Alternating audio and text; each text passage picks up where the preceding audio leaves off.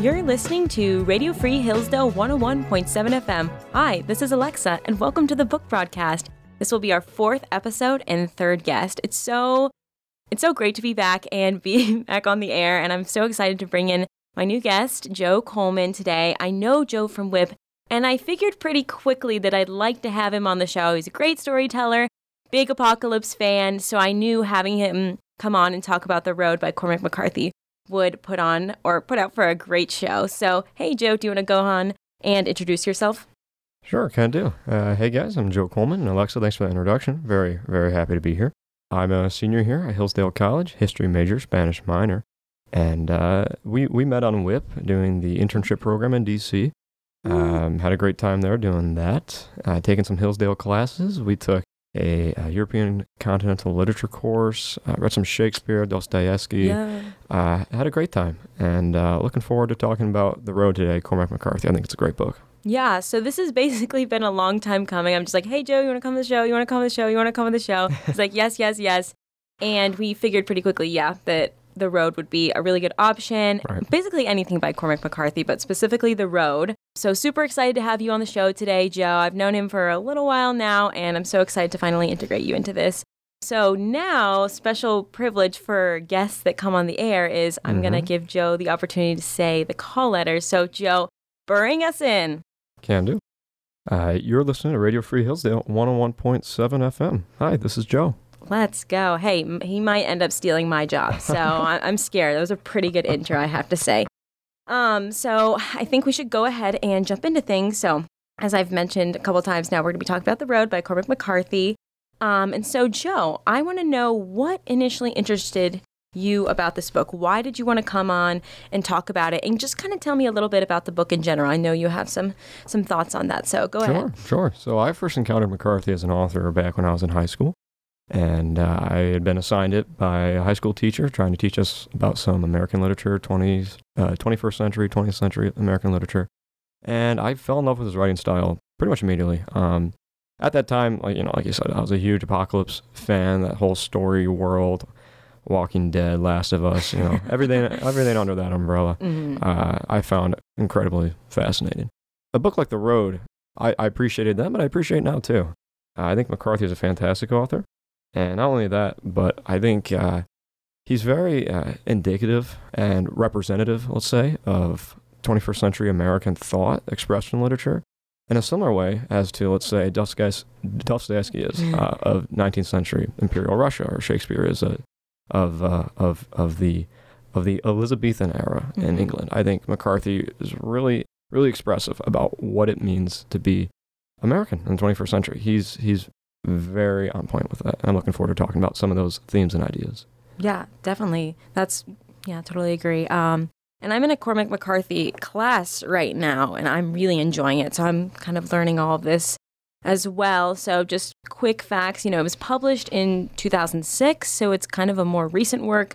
It won the Pulitzer Prize for fiction, and The Road is kind of how most people know McCarthy. Like he's he's written a lot of other books, and his I mean writing style has really developed through those books.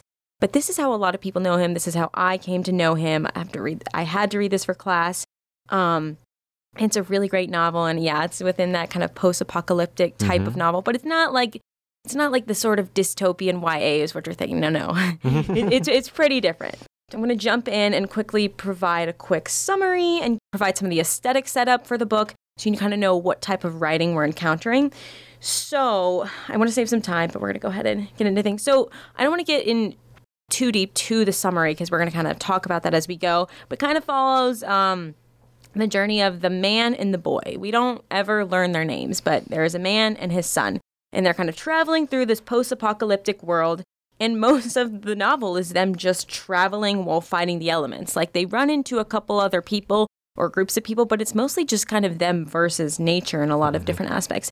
Um, and then trying to preserve their mental and spiritual well being while doing so. They run into raiders and thieves who attempt to steal things from them and kill them. So it is very much a journey of survival with the question of to what end and why kind of lurking in the background because we don't actually know what caused the apocalypse like you have signs like they're wearing masks and there's ashes everywhere but you don't actually know what caused it you kind of just have to accept it and move on, which is something we kind of talk Mhm. about in class. Is like there's this big event that happened, and it doesn't really matter what caused it, Right. but it is here, and we have to encounter it. And so the actual writing style takes on a couple different forms. So in the road, we see very Hemingway esque sort of approach, which is kind of consistent throughout his writing, where details will kind of be spared when it comes to the li- dialogue, but not the landscape. So, that, so we have like so much detail devoted to thunderstorms and snowstorms and building contraptions and machines and all this sort of all these sorts of things, but we don't get very much insight into the actual minds of the characters, except sometimes we get some really beautiful passages into the man into the mind of the man, but not so much the boy. So we see them, you know, sewing stitches, creating drinking water, manipulating various machines, but not these long metaphysical passages about da da da da da. Typically, um, so this is a this is a novel about a journey in many senses, and the boy and the man are basically trying to go south. That's kind of like where they're headed, but it's also like a journey of the mind, body, heart, soul, spirit, etc., um, and how they respond to the horrors of the post-apocalyptic world. So that's kind of like a general rundown of the writing that we encounter and the story in that of itself. So I don't know, Joe. Do you have anything to add before we get into the nitty gritty details? I think the only thing I would add is uh, with McCarthy in this book in particular, it's uh, there's lots of repetition going on. Um, Yes. I I couldn't tell you how many times in the book we're reading about them looking for food or water or shelter or sources of fire, Mhm. but yet it, it still manages to keep you hooked. And it's the kind of book you can sit down and fly through very quickly just because of how engaging it is. Definitely, definitely. And it's it's interesting because like this this book that's so grounded in the material has such religious and prophetic language. Mm. Like as you're reading, like the mysticality of it, you can really see Melville jump out with that aspect as well. Um, so now we're gonna go ahead and get into the book itself. So something we're introduced to pretty early on is the idea of the fire. And you know, the boy and the man, they're fighting the elements and they're hiding from people and they're trying to survive and the and the boy is like why? And the man's like because we because we have the fire. So i don't know. Do you have any thoughts on that? What does it mean to have the fire? What is this justification for survival is because we have the fire? And they also mentioned that they're the good guys. Like what exactly does that kind of Right. mean to you joe? Yeah, so in, in the text, uh, there's several occasions where the boy, the father, they reference the fire as if this is some term that they've already uh, established its definition. And it's, it's not necessarily apparent to the reader right away as to what, what it means. Um, it could mean survival, uh, but then you learn pretty quickly not everybody carries the fire. They, like Alexa said, they encounter raiders, they encounter murderers, they very, very seriously terrifying and dangerous people they don't carry the fire. Um, that's that's that's something that's clarified for us. You know, here- here's an instance where they're in a dangerous situation, and uh, the boy asks his father, "Are we going to be okay?" Father says, "Yes. Nothing's bad gonna is going to happen to us." The boy says, "That's right, because we're carrying the fire." What what might that mean? To me, the fire is is morality. It's humanity. It is this sense that exists between the boy and the man that um, there's something more in life than just surviving, which is not evident, at least to them. Uh, I mean, you, you look at the world around them, and it's it's destroyed, it's gone, it's decayed. Uh, yet the entire book, they are trying to establish: okay, why are we living? What are we doing? What is the purpose? What is the point?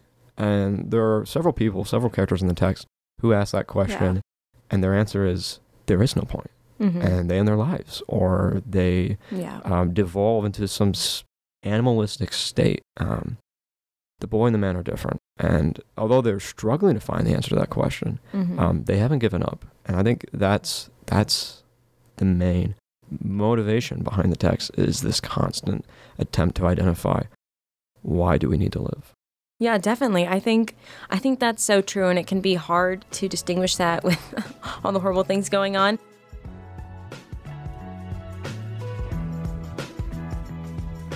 You're listening to The Book Broadcast with Alexa Robbins on Radio Free Hillsdale 101.7 FM.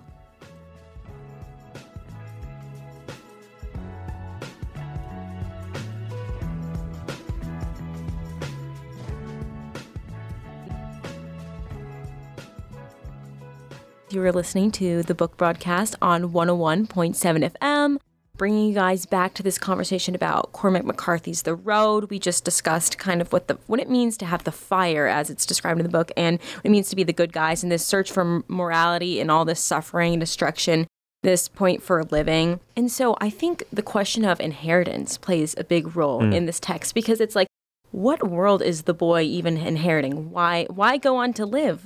Uh, what's interesting about the text is it is revealed to us that there's not much, um, as you established earlier, Hmm. not much background knowledge. We don't know how this apocalypse started, how it happened. It seems like it might be a nuclear holocaust. We're really not sure.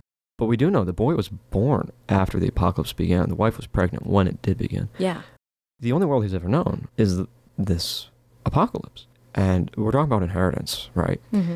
Um, what is he inheriting from, let's say, his father, right? Mm-hmm. uh, there there is this sense of morality that I think the father is trying to preserve, Yeah. but to him, the father, there is an incredible disharmony between a need for mor- morality Mm-hmm. and a need for survival. And when they encounter situations to where perhaps um, they can meet new people, incorporate other people, maybe even discover other people that do carry this fire, the father denies those opportunities for the sake of his own self self preservation and the preservation of his son. Mm-hmm. I think, and we can get into this later as we talk about the ending of the text. Yeah. I think the son, uh, he he's different from his father in the sense that Mm-hmm. he's been able to find and establish what morality means in this world that no longer resembles anything we've ever known. Mm-hmm. Um, which perhaps is indicative of maybe this is an innate part of human nature, of you know who we are as humans.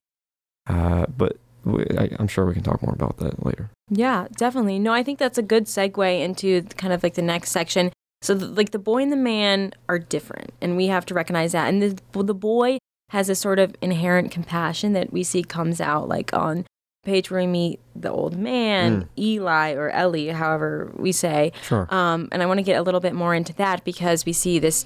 Oh, if we had more time, we could also talk about the little boy. They run into right. a little boy on the Mhm. road and the main little boy sees him and wants to bring him along and throughout the rest of the novel he's like dad or yeah like why couldn't we bring him along Sure. he's probably lost he's hurt we see this just compassion and love for the people around him but even for this old kind of grubby decaying man that they run into the road the boy is so invested in giving him food even though this old man is like not interested in them at all doesn't really see any point in showing compassion living so awfully um the boy feels this kind of incentive to take care of him and the man's you see the man kind of responding to that because he's his main goal is like self-preservation but the boy is Mhm. like no we need to take care of this man and i don't know if you want to provide some thoughts on that because there's a lot Sure, of interesting stuff sure. going on So this is the only named character in the whole text.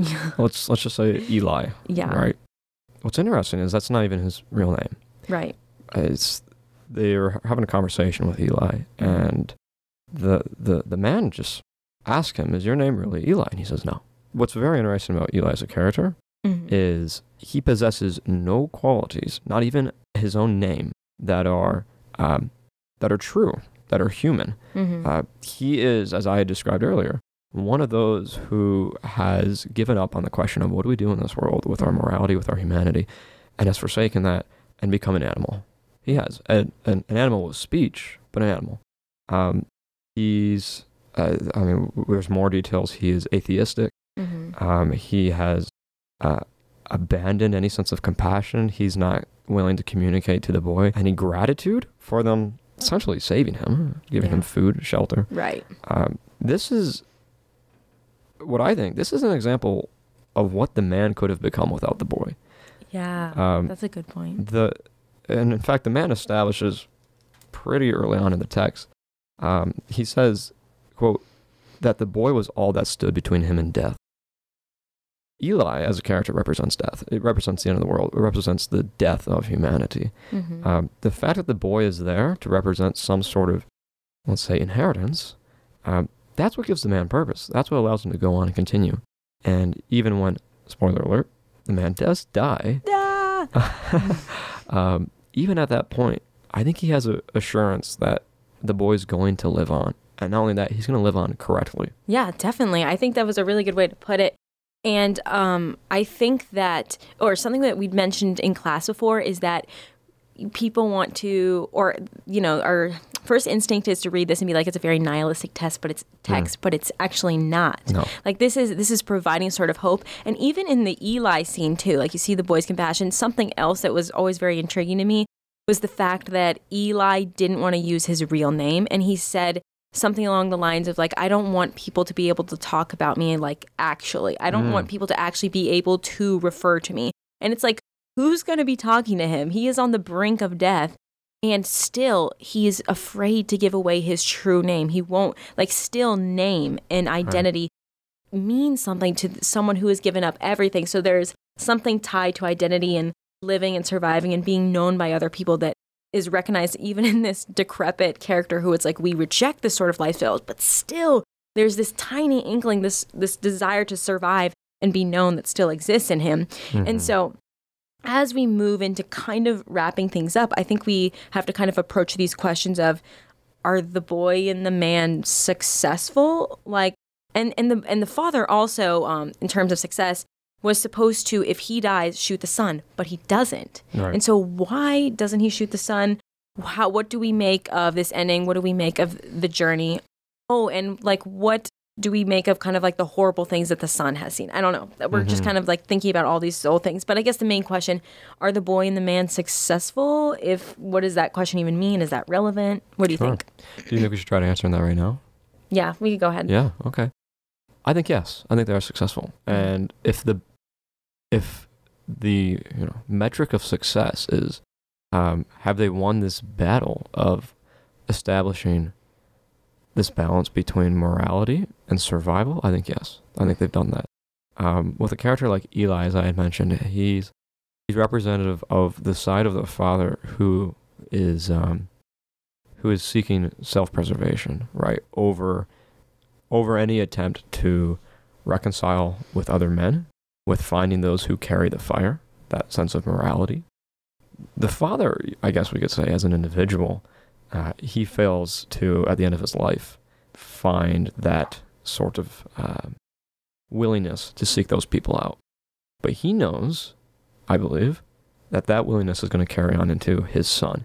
Uh, you had mentioned the scene where they encounter the little boy Mhm. um, which is uh, yeah, it, it it sticks it sticks with the boy that secondary character throughout the rest of the text. That's for sure.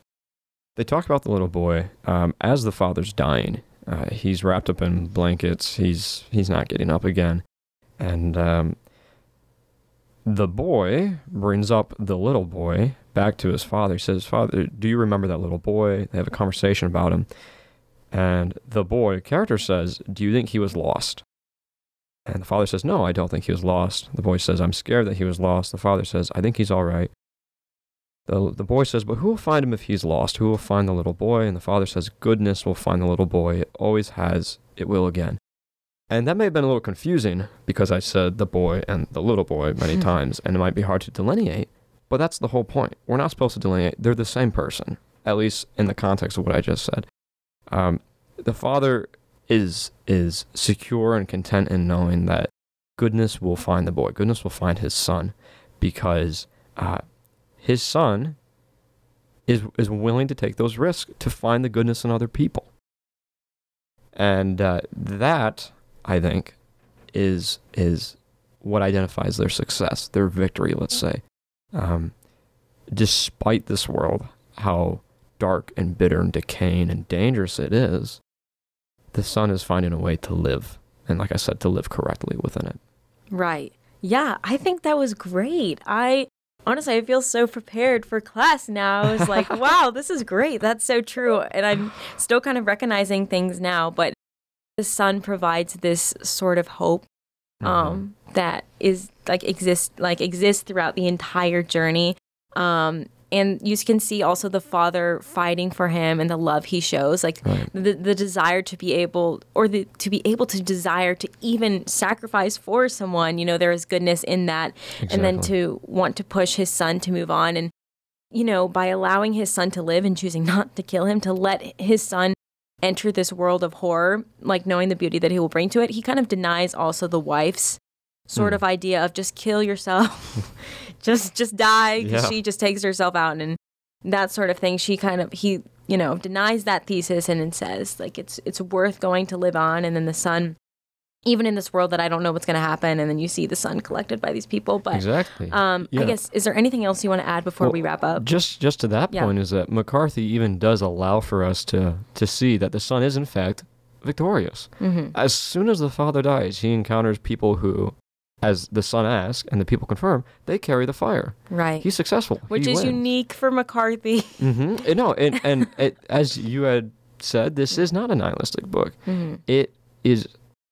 It's recognizing that there is something about human morality that is innate, and then is not going to go away, no matter how depraved this world becomes. Yeah, definitely. Yeah.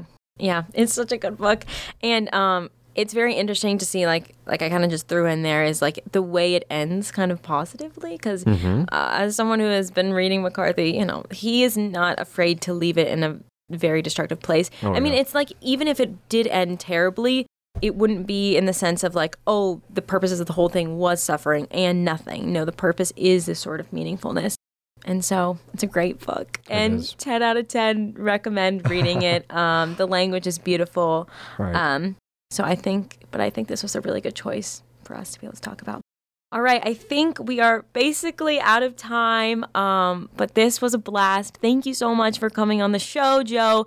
You were great. All your insight was amazing. I've had so much fun developing this show with you too. So it was great that we could finally get to this point because it's been a long time coming. So oh, of course. Uh, it's been wonderful being on the show, and uh, maybe we'll do it again someday. yeah, hey, you never know. Thanks so much for listening, guys. You're listening to the book broadcast on Radio Free Hillsdale 101.7 FM. Thanks. Tune in next time.